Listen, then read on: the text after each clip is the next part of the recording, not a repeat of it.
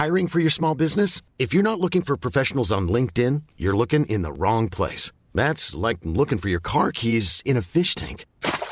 LinkedIn helps you hire professionals you can't find anywhere else, even those who aren't actively searching for a new job but might be open to the perfect role. In a given month, over 70% of LinkedIn users don't even visit other leading job sites. So start looking in the right place. With LinkedIn, you can hire professionals like a professional. Post your free job on linkedin.com/people today. Éducation, santé, environnement. Ça fait 10 ans qu'UBS, le sponsor de cet épisode de La Story, s'engage dans les investissements responsables. Alors quand j'entends dire qu'il y aura un avant et un après Covid-19, je sais déjà que pour UBS, l'après se fera comme avant, en faveur de la société. C'est aussi pour ça que j'ai choisi d'y placer mon argent.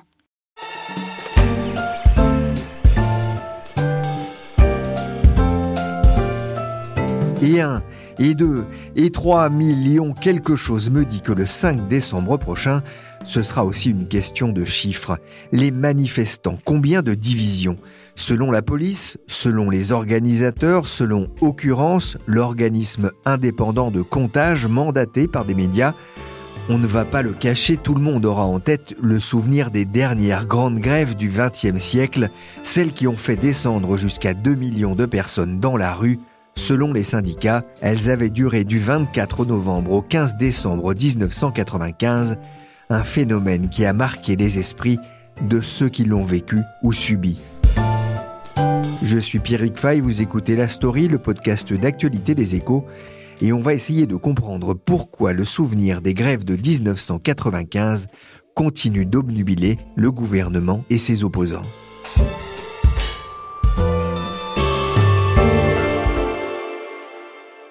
C'est vrai qu'il y a deux France. Et c'est vrai que fracture ou faille, ça s'écarte. Et c'est vrai qu'il y a de plus en plus de Français qui sont sur le bord de la route et qu'on est obligé d'assister. Et que l'autre France est de plus en plus taxée pour permettre d'aider les premiers. C'est un système diabolique. En 1995, pendant la campagne présidentielle, Jacques Chirac popularise le concept de fracture sociale entre les Français. C'était durant le débat de l'entre-deux-tours face à Lionel Jospin, une archive de l'INA. Élu, Jacques Chirac nomme Alain Juppé Premier ministre.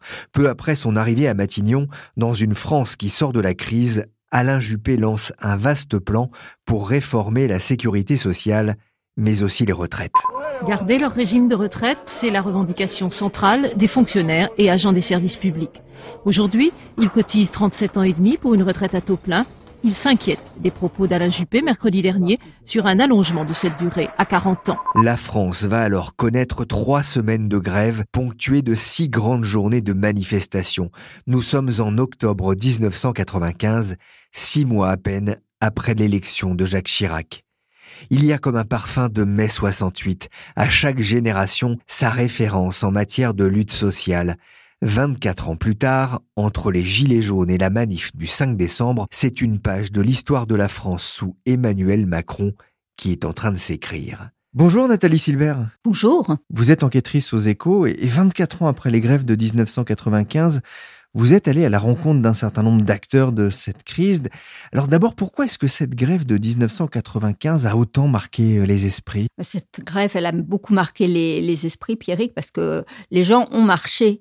Et la grève a duré 23 jours, dans un froid polaire à partir de début décembre. Donc tout le monde marchait, mais je tiens à signaler qu'il n'y a eu ni violence et les gens étaient plutôt de bonne composition. On peut même dire que ça a presque été l'acte de naissance du covoiturage spontané ou mis en place par les entreprises pour que les salariés viennent travailler. C'est vrai que moi, mes souvenirs, c'est que j'ai réussi à faire de l'autostop à Paris à cette époque-là pour aller au travail.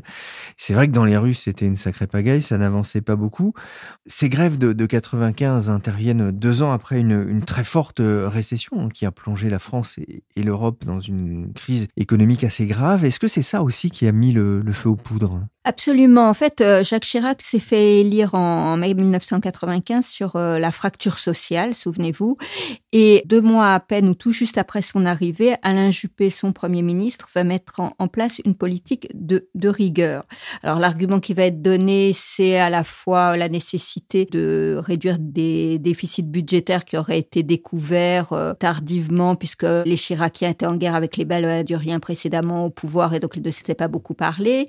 Il y a aussi une volonté de pouvoir être éligible à l'euro. On était encore avec le franc et donc l'idée c'était que la France puisse intégrer l'euro et pour ça il fallait qu'elle présente des comptes à l'équilibre. Donc Alain Juppé met en place une politique de rigueur et les Français se sentent trahis. Les électeurs de Jacques Chirac et bien d'autres se sentent totalement floués par cette politique d'austérité qui fait que le climat est déjà électrique avant même ces grandes grèves de 95.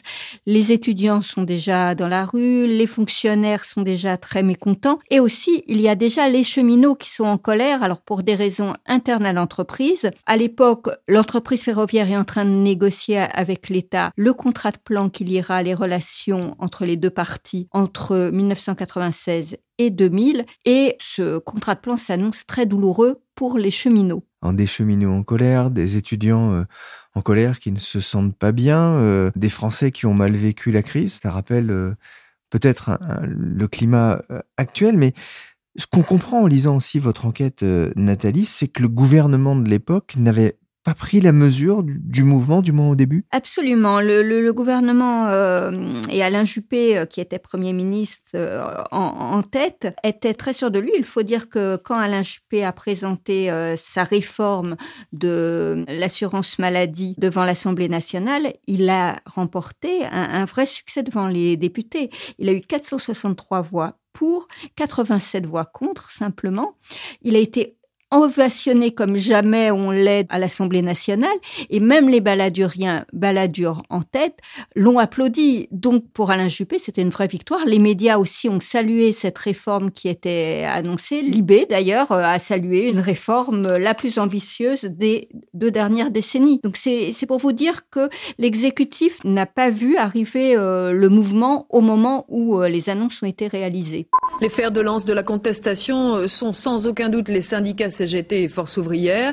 La position de la CFDT est beaucoup plus nuancée et surtout moins unanime. Donc le gouvernement n'a pas vraiment senti la moutarde qui montait au nez des Français. Les syndicats n'ont pas joué leur rôle d'avertisseur ? Si. Alors, ce qu'il faut savoir, c'est que la CFDT, Nicole Notat, qui était la secrétaire générale de la CFDT à l'époque, soutenait la réforme de l'assurance maladie. En revanche, la CGT et FO ont tout de suite annoncé une mobilisation contre ce plan. Et d'ailleurs, les 2 syndicats qui étaient rivaux, qui étaient les frères ennemis historiques syndicaux, ont enterré la hache de guerre pour même défiler ensemble. On a assisté à une poignée de main historique entre Marc Blondel et Louis Viannet lors de la manifestation du 28 novembre, ce qui était une première dans l'histoire.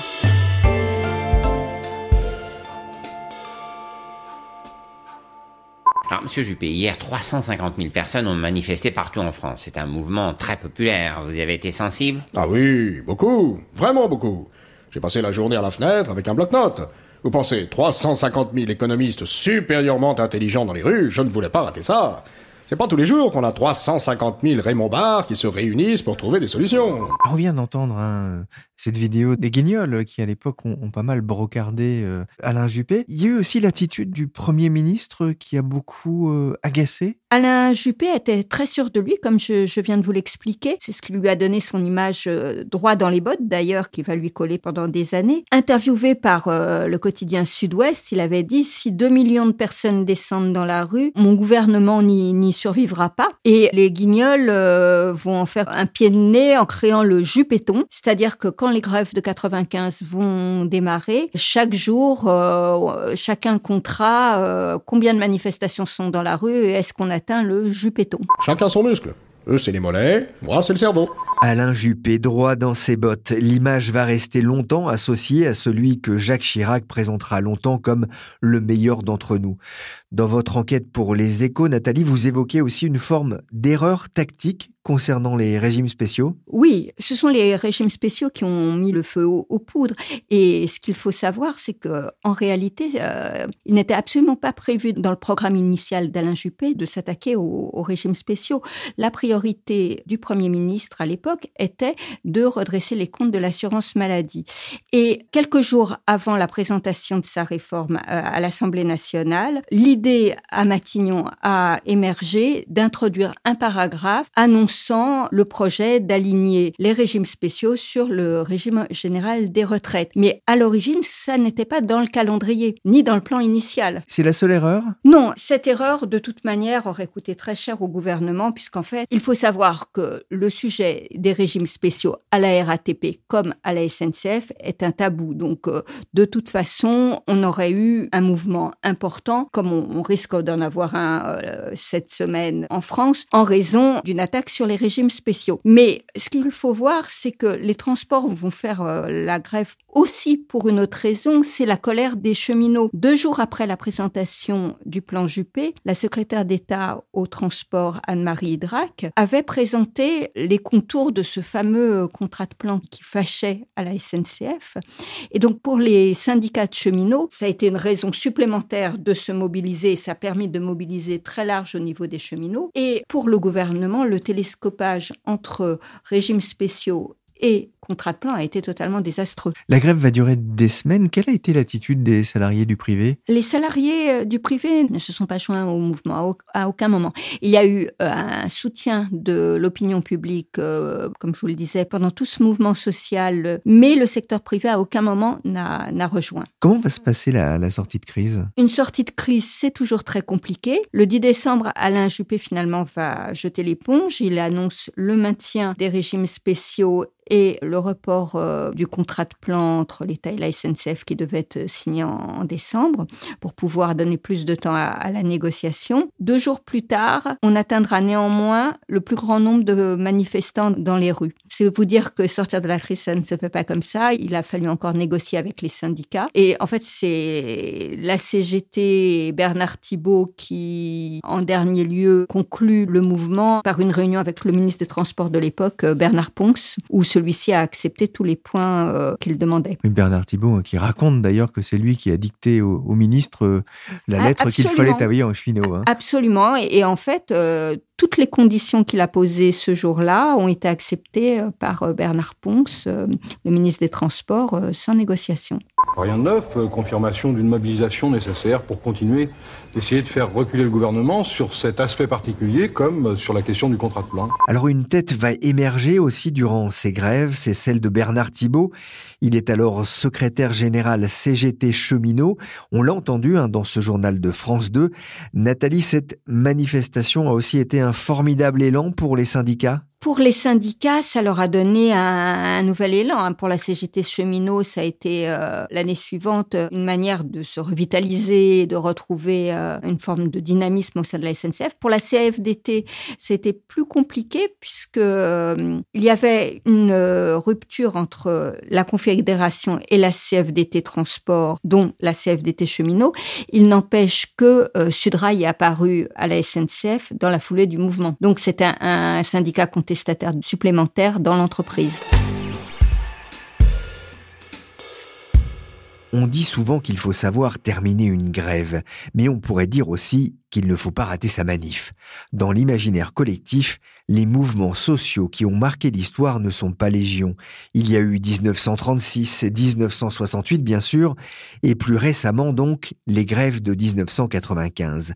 Justement, 1995 est présentée comme la mère de toutes les batailles pour le monde syndical. On la compare souvent à mai 68. Mais alors pourquoi ? C'est la question que j'ai posée à Jean-Marc Vittori, éditorialiste aux Échos. Il y a une image simple, c'est la France bloquée. En 1968, il y avait une grève d'abord des étudiants et qui ensuite a embrayé dans le monde de l'entreprise. Il n'y avait plus d'essence, on ne pouvait plus circuler, la France était bloquée. En 1995, c'est un mouvement très différent, puisque c'est un mouvement SNCF et RATP, mais on est bloqué. Et surtout à Paris, en Île-de-France, on ne peut plus circuler. Pour aller au travail, il n'y a pas d'autre solution que de prendre la voiture. Toutes les rues de Paris sont embouteillées. Tout autour, tout est bloqué. Et donc, on a dans les deux cas, l'image d'une France bloquée, mais avec des mouvements qui sont en réalité extrêmement différents. Oui, 1995, on n'avait pas connu de mouvements violents, brutaux, comme en mai 68, où on se souvient des barricades. En 1995, on a seulement les cheminots de la SNCF et les conducteurs de métro et de bus de la RATP qui sont en grève. Alors, on a des images fortes, hein. On a notamment les fusées de détresse qui font des très belles fumées rouges et qui font de très belles photos. On n'a pas de violence parce que le mouvement est en réalité beaucoup plus concentré. Et c'est tout le paradoxe d'ailleurs du mouvement de 1995. Les cheminots de la SNCF et les conducteurs de la RATP défilent en criant tous ensemble, mais en fait, ils sont tout seuls pour défendre leur régime de retraite à eux, alors que le régime de retraite de la plupart des salariés, ceux du privé, a été sérieusement ratiboisé 2 ans plus tôt sans que ça pose le moins de problème. Ils sont quand même 2 millions à un moment. Dans la rue, j'imagine qu'il n'y avait pas que la SNCF et la RATP. Les grévistes de la SNCF et de la RATP ont réussi à emmener un certain nombre de gens dans leur sillage, mais encore une fois, ça n'a pas été une grève générale, ça a été une grève concentrée dans les transports en commun. Pourtant, 95 a marqué, j'ai envie de dire, à jamais le monde syndical, ou en tout cas la génération actuelle des syndicalistes. On a l'impression que depuis, les syndicats courent justement après leur âge d'or. En 1995, c'est une grève qui a réussi, puisque le projet du gouvernement a été retiré. C'était une grève aussi où il y avait un paysage syndical qui était sans doute moins morcelé qu'aujourd'hui. Je rappelle qu'à la SNCF, c'était Bernard Thibault qui menait le combat. Bernard Thibault qui est ensuite devenu le secrétaire général de la CGT. Aujourd'hui, le paysage est tout de même très différent. Donc oui, on a le regret d'un mouvement qui avait réussi, d'un mouvement qui avait été sans doute plus unitaire. Le monde est très différent aujourd'hui. Il est très différent aussi à la SNCF. 2 petites différences. D'abord, les agents de la SNCF et de la RATP doivent dire 2 jours à l'avance s'ils font grève ou non. Ça a l'air de rien, mais en termes d'organisation, c'est radicalement différent. Et puis, 2e petite différence, les jours de grève ne sont plus payés. Après 1995, ils avaient été très largement payés. Là, à chaque fois qu'il y a eu des grèves, notamment l'an dernier, en 2018, il y a une grève importante à la SNCF, les agents n'ont pas été payés. Et évidemment, ça change un tout petit peu la donne, même si les conducteurs de la SNCF là, viennent de recevoir une prime qui va leur permettre de tenir quelque temps. Les grèves de 95 ont aussi carbonisé la volonté réformatrice du président Jacques Chirac. C'est un danger qui guette Emmanuel Macron ? Chaque fois qu'il y a un mouvement social d'ampleur, c'est un risque de stop ou encore pour le gouvernement.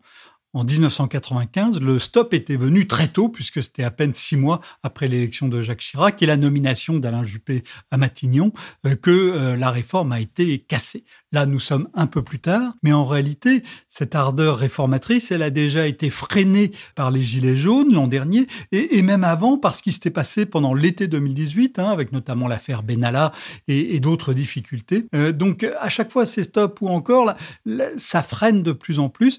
Il y avait un grand espoir l'an dernier des grévistes de la SNCF de dire « on va casser l'élan réformateur du gouvernement ». Ça a échoué. Là se présente une nouvelle occasion. Et donc oui, bien sûr, il y a un risque fort pour Emmanuel Macron et pour son Premier ministre Édouard Philippe, qui a longtemps été un proche d'Alain Juppé. En 1995, l'opinion avait basculé en faveur des grévistes. Ce qui va se jouer à partir du 5 décembre, ce sera aussi une bataille de l'opinion ? Évidemment. Quand le mouvement avait été lancé en 1995, il y avait à peine un tiers des Français qui étaient pour. Après 15 jours de grève, il y avait plus de la moitié. Et après 3 semaines, cette proportion avait encore monté. C'est évidemment ce à quoi rêvent les syndicats de la SNCF aujourd'hui. Le contexte a changé. La SNCF aussi, j'ai parlé des règles qui s'appliquaient aux grèves. Je crois aussi que la SNCF rend un service qui est de moindre qualité qu'il y a 20 ans, notamment pour tout ce qu'on appelle les transports de proximité. Donc l'opinion est peut-être moins prête à basculer, mais clairement le soutien de l'opinion déterminera sans doute l'échec ou la réussite de ce mouvement. Avec Nathalie, on a évoqué les erreurs du gouvernement Juppé, portées par le sentiment que la réforme allait passer comme une lettre à la poste. Aujourd'hui, est-ce que la colère des Gilets jaunes a servi d'avertissement au gouvernement d'Édouard Philippe ? Clairement, depuis le mouvement de l'an dernier, le gouvernement a mis en place toute une série de palpeurs et est beaucoup plus à l'écoute de ce qui remonte du pays, de la société civile, des élus locaux. Mais ça ne suffit pas forcément quand on veut faire une réforme comme celle-ci. Une réforme des retraites, c'est une réforme où il y a des millions de gagnants qui ne s'en rendent souvent pas compte et qui ne sont pas prêts à descendre dans la rue. Mais il y a aussi des millions de perdants et qui, eux, sont prêts à se mobiliser, à dire non. Donc, c'est le cas à la SNCF, c'est le cas à la RATP, c'est le cas aussi pour toute une série d'autres catégories professionnelles ou d'autres catégories d'âge ou aussi pour, dans un certain nombre de cas, pour les femmes. Donc, il y a plein de gens qui peuvent se mobiliser autour de ce mouvement. Et justement, c'est un peu l'impression que ça peut donner. Est-ce que finalement, cette manifestation, ce mouvement qui pourrait naître du 5 décembre ne serait pas qu'un prétexte finalement pour exprimer des mécontentements multiples et variés? Dans la mayonnaise qui est en train de monter autour de ce mouvement, il y a deux composantes qui sont pour moi très différentes. La première, c'est les gros perdants. Et donc, les plus gros perdants de la réforme, c'est sans doute les agents de la RATP. Et ce n'est pas un hasard si le mouvement est parti de la RATP par un tract qui a été écrit en juin et par une première grève qui a eu lieu en septembre. Donc, d'un côté, il y a les gros perdants. Mais dans d'autres entreprises, dans d'autres administrations, il y a des pertes réelles, mais il y a aussi d'autres raisons de faire grève. C'est des angoisses, c'est des craintes. À la SNCF, par exemple, il y a donc l'amertume de la grève perdue de l'an dernier, très important dans le paysage de la SNCF. Et puis, il y a les craintes l'an prochain, avec l'ouverture de la concurrence, avec la disparition du statut de cheminot pour les nouveaux entrants. Et donc, ce qui peut faire prendre la mayonnaise, c'est d'un côté des pertes réelles ou supposées sur l'avenir des retraites et des mécontentements internes, des inquiétudes qui sont très fortes dans beaucoup d'endroits de l'administration, mais aussi dans certaines entreprises. Je suis frappé de voir qu'à Air France, le personnel au sol appelle à la grève, tandis que les pilotes n'appellent pas à la grève. C'est sans doute que les uns ont l'impression d'avoir été moins bien traités que les autres. En 1995, les grèves avaient pesé sur la croissance du dernier trimestre. Ça avait réduit également l'acquis de croissance pour 96. Est-ce que les grèves de 2019 ont le potentiel de gripper un peu plus la croissance française ? Tout dépend de ce qui se passe.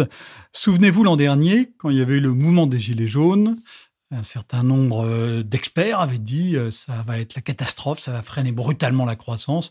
Quand on regarde aujourd'hui, on voit un tout petit effet et encore, on n'en est pas totalement sûr. La grève de décembre 2019 pourrait avoir le même effet, mais tout dépend de sa durée. Si ça dure au-delà de Noël, du jour de l'an, et qu'il y a toute une série d'entreprises qui se mettent en grève, là, on aura un impact important. Mais le scénario le plus probable, c'est que l'effet sera, somme toute, assez minime, mais on le saura seulement dans 6 mois, 9 mois, 12 mois. Merci Nathalie Silbert, enquêtrice aux Échos. Merci Jean-Marc Vittori, éditorialiste, que l'on a plaisir à lire régulièrement dans les pages des Échos. Pour le 5 décembre, Jean-Marc sera fidèle au poste. Il vient tous les jours aux Échos en vélo. Chacun son muscle. Eux, c'est les mollets. Moi, c'est le cerveau. La Story, c'est fini pour aujourd'hui. L'émission a été réalisée par Willy Gann avec Michel Warnet. Vous pouvez nous retrouver sur toutes les plateformes de streaming et de téléchargement. Je vous invite d'ailleurs à télécharger l'émission spéciale réalisée il y a quelques jours sur le thème de la retraite. Pour l'info en temps réel, c'est sur leséchos.fr.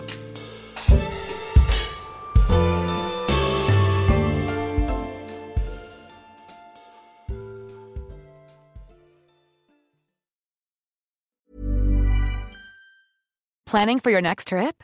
Elevate your travel style with Quince. Quince has all the jet-setting essentials you'll want for your next getaway, like European linen, premium luggage options, buttery soft Italian leather bags, and so much more. And is all priced at 50 to 80% less than similar brands. Plus, Quince only works with factories that use safe and ethical manufacturing practices. Pack your bags with high-quality essentials you'll be wearing for vacations to come with Quince. Go to quince.com/pack for free shipping and 365-day returns. Mom deserves the best, and there's no better place to shop for Mother's Day than Whole Foods Market. They're your destination for unbeatable savings, from premium gifts to show-stopping flowers and irresistible desserts. Start by saving 33% with Prime on all body care and candles. Then get a 15-stem bunch of tulips for just $9.99 each with Prime. Round out Mom's menu with festive rosé, irresistible berry chantilly cake, and more special treats. Come celebrate Mother's Day at Whole Foods Market.